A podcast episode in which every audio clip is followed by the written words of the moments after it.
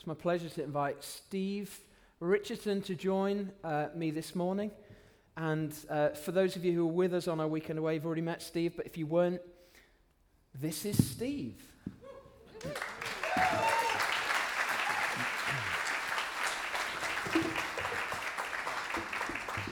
Okay, so we're going to interview Steve this morning. And uh, we've done rigorous preparation uh, in the form of some questions. Uh, but really, my hope is that Steve will, um, Steve will just speak as he feels led. Um, Steve, why don't we begin, again, particularly for those who weren't able to be with us on the weekend away, why don't we begin with sort of a bit of bio, as they like to call it. So, why don't you tell us a bit about yourself? Okay, I'm, uh, as you can see, I'm an old bloke. um, uh, my, my career was teaching, and I retired from teaching a couple years ago, about the same time uh, COVID shut everything down. I was also in the process of shutting everything down by retiring, and uh, have been kind of on sabbatical, uh, sort of a forced sabbatical since then. Um, and uh, not really sure kind of what my story was. And uh, in that time and in that season, uh, some of the water from the temple leaked out of the door there on Mansfield Road and made its way through YouTube all the way to Oregon on the west coast of America. And I was sort of drawn into this community through praise and through teaching and just felt really connected with it. And so, kind of from my, my quiet woods, I've, uh, I've ended up here. I, I kind of want to, uh, let's honor the comms team. I mean, I'm here because of the website, and I'm here because of the live stream, and I'm here because also that the leadership of the church said this is important. We have to keep in connection any way we can. And it's just some of it slipped away from you and made it to Oregon. So. And I suppose as a, a, real, a, result of that, you started, you started praying for us, didn't you? Right.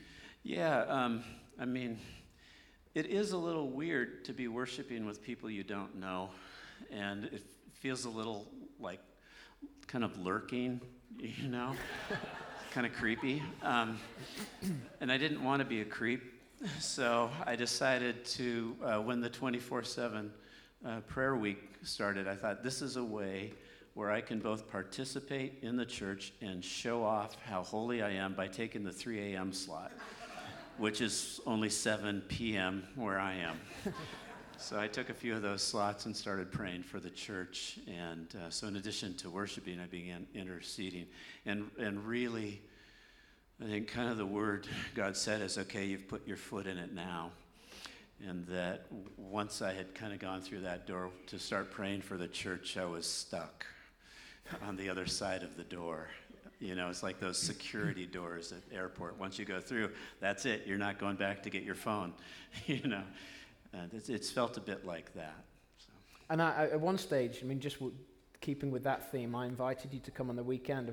Initially, you didn't give me a response. What, God had said something to you about that, hadn't He?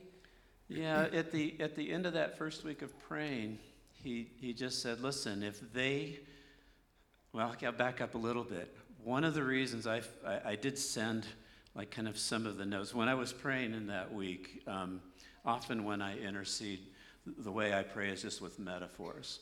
And God will just give me an image to pray. And I don't even quite know what it's connected to. I can guess sometimes, but often it's just like, okay, you got to put shoes on the horse or something stupid like that. But I know that the shoes on the horse are connected to something else somewhere in the world, and so I'll just go ahead and pray the metaphor and not worry about it. But when I was praying for Trinity, the metaphors were like off the charts. They were just, they felt so outside of my own imagination um, that I started just writing them down. And, and then I asked, normally I don't even bother about interpretation because I don't know if you've noticed, but I'm an old bloke. And who, who has the energy to figure everything out anymore?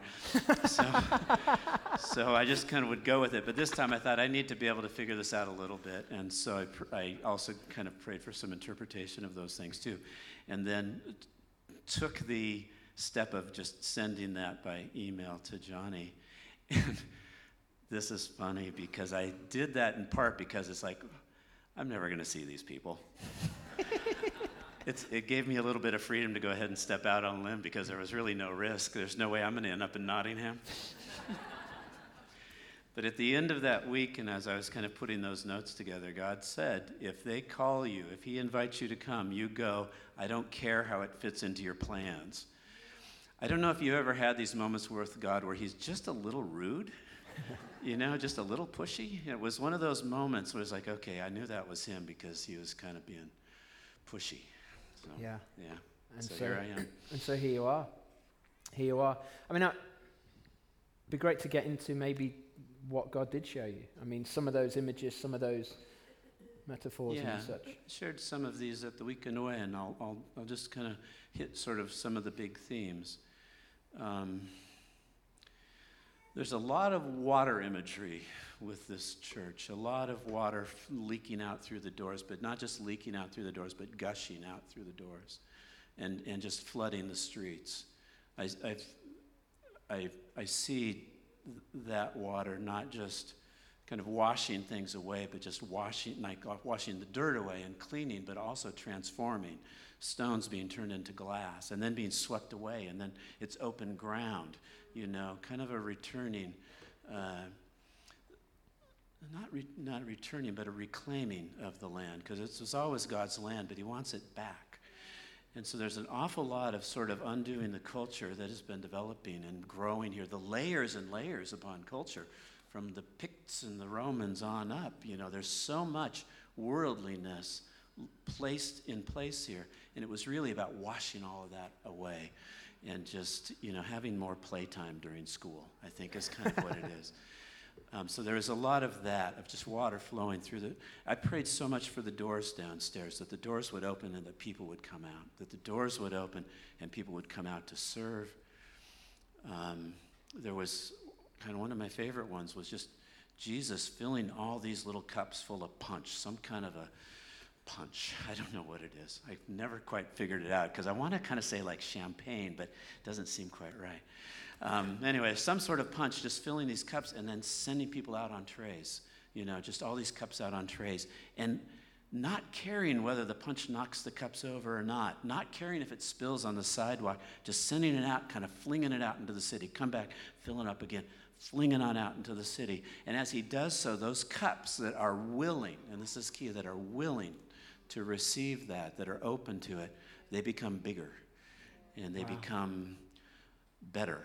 They, they, instead of like paper cups and tin cups and, and kind of broken mugs and cracked mugs and all that, they're golden and they're they're thermoflasks because they're like they're like insulated so that they have power to absorb the pressure from within and resist the pressure from without that they can hold more and more there's a, there's a transformative power just in doing the work that's poured into them.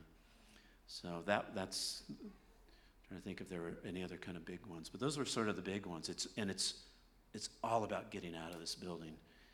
Lovely as it is to have this building, it's all about not being content with being filled in the building. It's about taking the juice out there, doing the work out there. So that, that has been my prayer since that week, and it's been my prayer all the time. I, I pray so often, just pour healing into Nottingham. You know, make them all healers. Uh, you know, do the work. So. The work. The is work a, is a phrase, isn't it, that you that's yeah. that's seems to really resonate for you and has an in prayer. What, what do you mean by the work? Exactly. I don't know. Like. Um, it, you were saying to me earlier that's not a metaphor. Yeah. No, no, it's the, the work, doing the work is, is really being Jesus. Um, I, I think it, I mean, one way to summarize it is just, you know, Jesus kind of shows me this, this church is a vehicle of communication for him. He wants to speak to the world through this church, and the only thing he wants to say is, I love you. Follow me or don't follow me, I love you. And so, how do you say, I love you to people? You do the work. It's what He pours into you. And it's different for all of you. I mean, this is where we have the advantage on, on even the Palestine Jesus is look how many of us we are. Look how varied we are. He was one man. Look at how many are here. And what the Holy Spirit poured into Jesus, the Holy Spirit can pour into you. All you have to do is say, okay, I guess. I mean, it's really all it is. You give him an inch, he'll take a mile. And, and, and even if you want that and you're afraid of that, it's just saying, I'll try.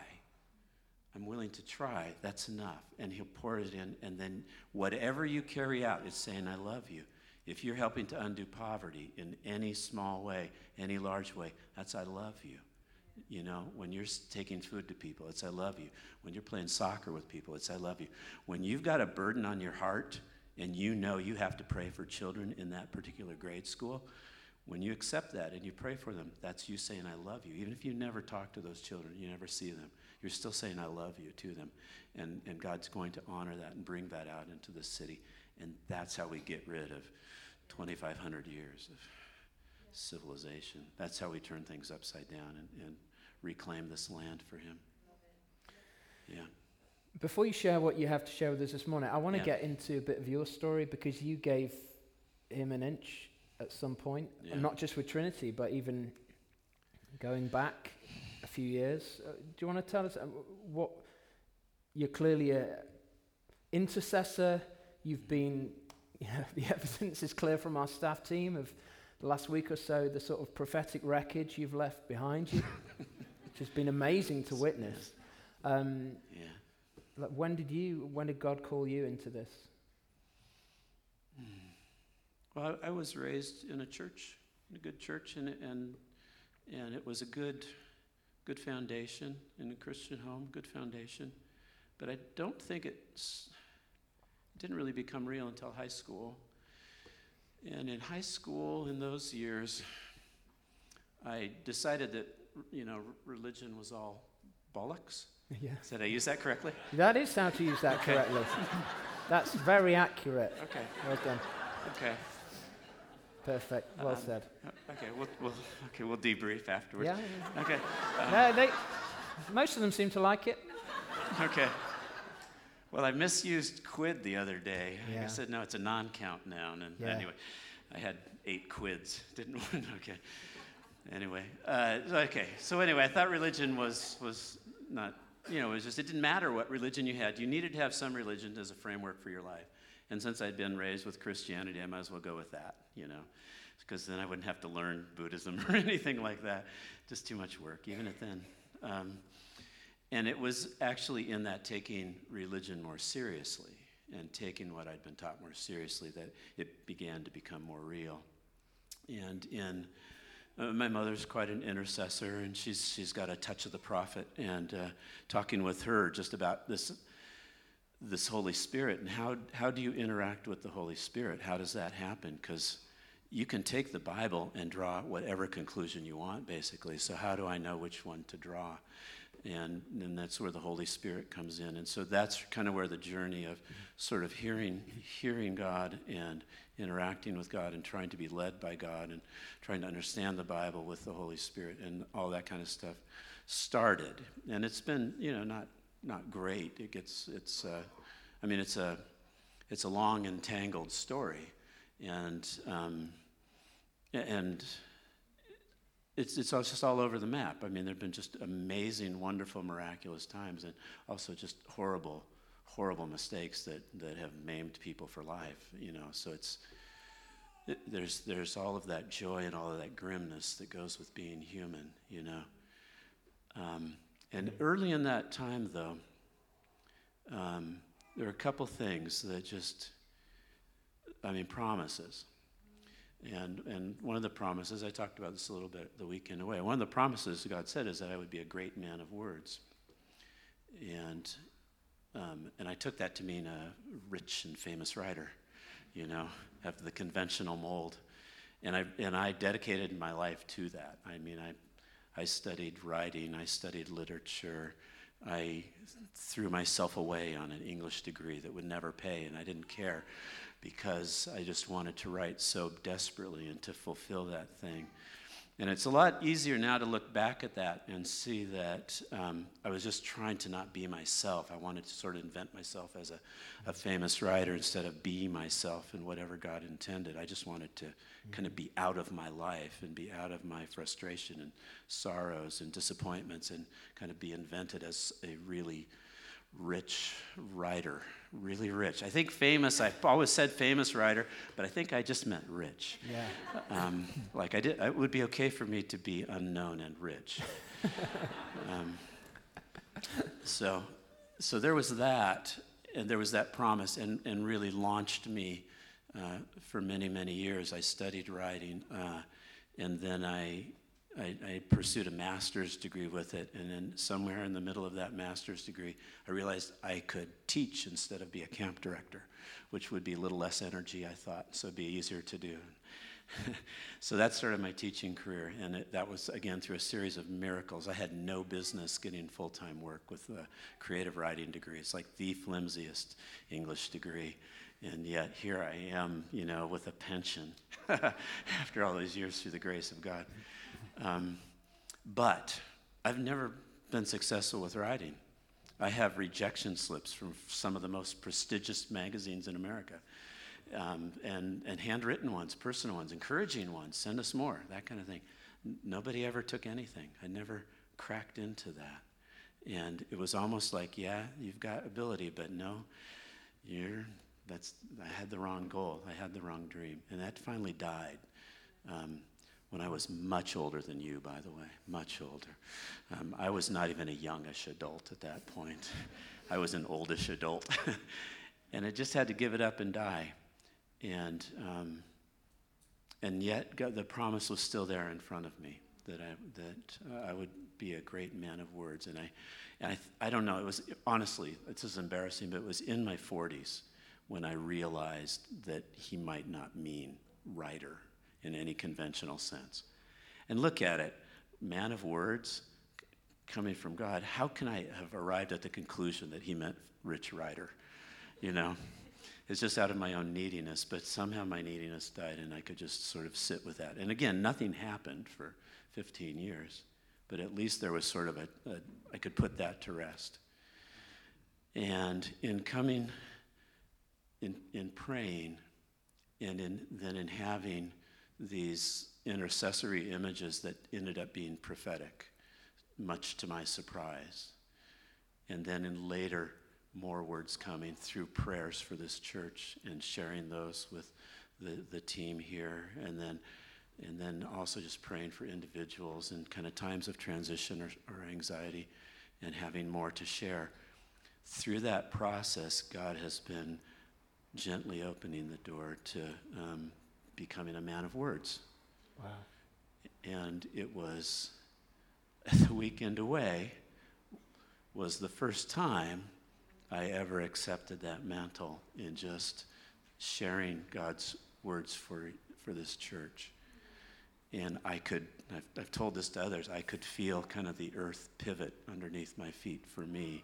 It was very much like when I held my first granddaughter and I just felt myself become an elder. I mean, I felt myself change to the core of me in that moment. And I felt the same way in, in front of this family a week ago. And this week, as I've met with others and prayed with others, and just kind of gone with it, you know, because what are the odds I'll ever be back here, right? Increasing all the time.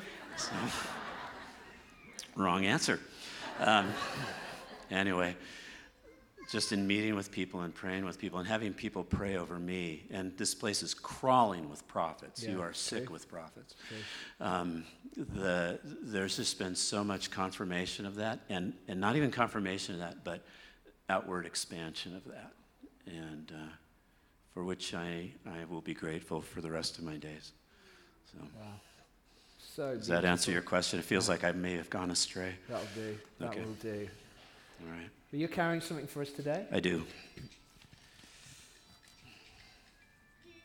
Brief musical interlude.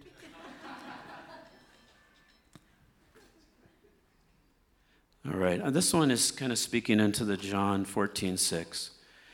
No one comes to the Father except through me. Jesus says that. And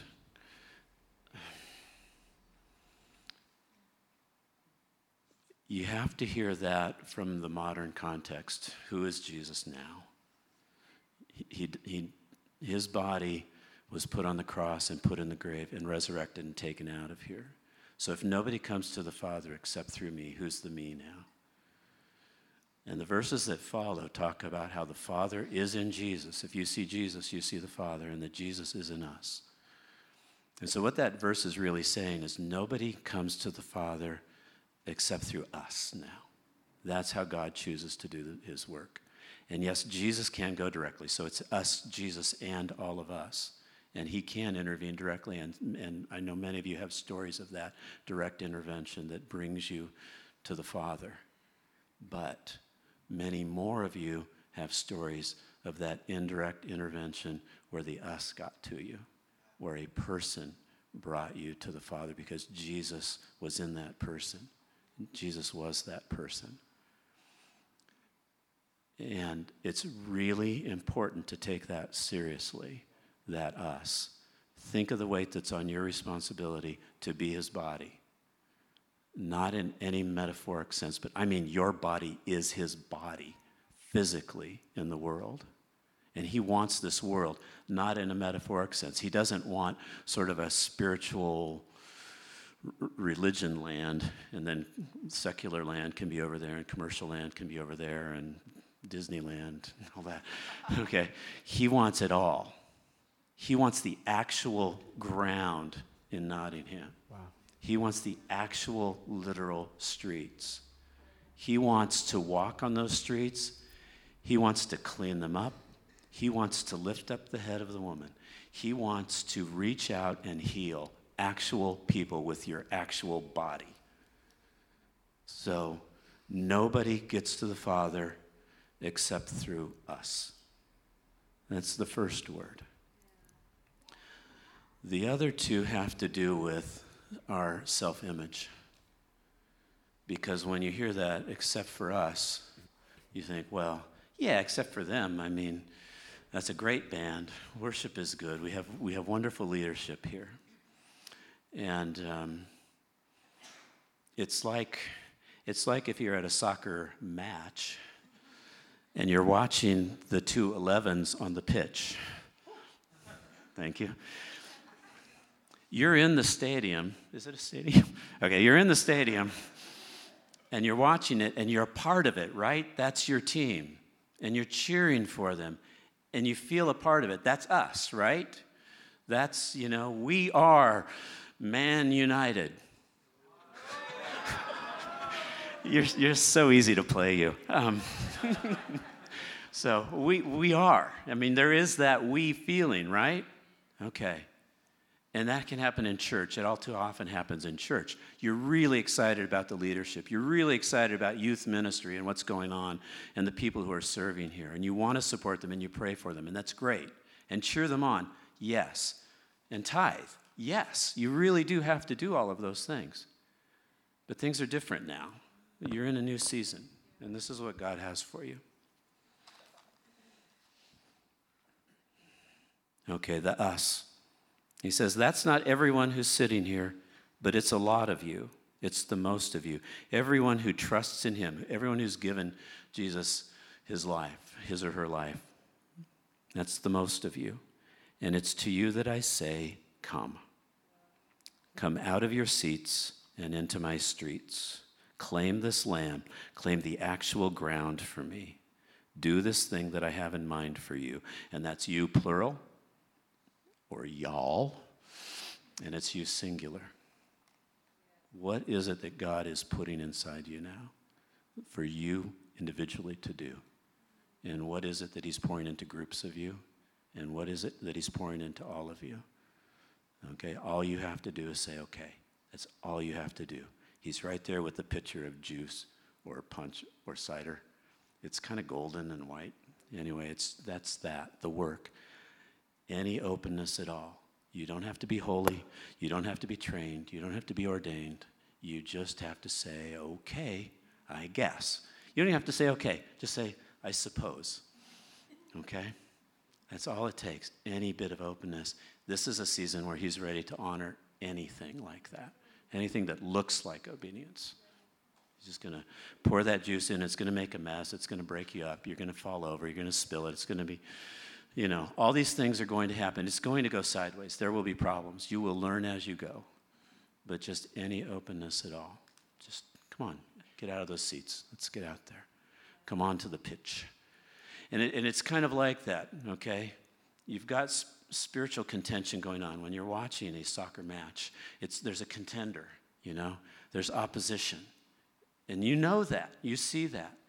But here's again our advantage you're not limited to your leadership here. You don't have to let them do the fighting for you. You don't have to let the prayer giants in this congregation do all the work for you. You can take some of, off of their shoulders, free them up for bigger stuff, even. But just imagine if the whole stadium came down, and let's say that it was Man City that we're supporting, and they were playing Man U. Just think if instead of 11 on 11, it was 500 on 11. Just think of what the score would be. They would run in terror. You'd be more too much for them. And that's it again. You are too much for the opposition here. You are too much, but you just have to get out of your seat. So that's that's the word I have for you today. And the last the last two, the Zechariah one, I don't know that we'll spend much time with those, but in in John and Zechariah, I, I, that phrase, who dares despise the day of small things, that I think is a really strong thing to keep in mind. When you hear that come and you think, not me, I'm too small, I'm too weak. Uh uh-uh. uh You know, if God has laid a foundation in you, He will complete it. You are not too small. Who dares despise the day of your starting on this journey? Who dares despise your being here today? Who dares despise your, I suppose so? You know? Don't let it be you, okay? It's real. Anything good starts small. Anything good starts small. From a child on up, anything good starts small. And that can be you.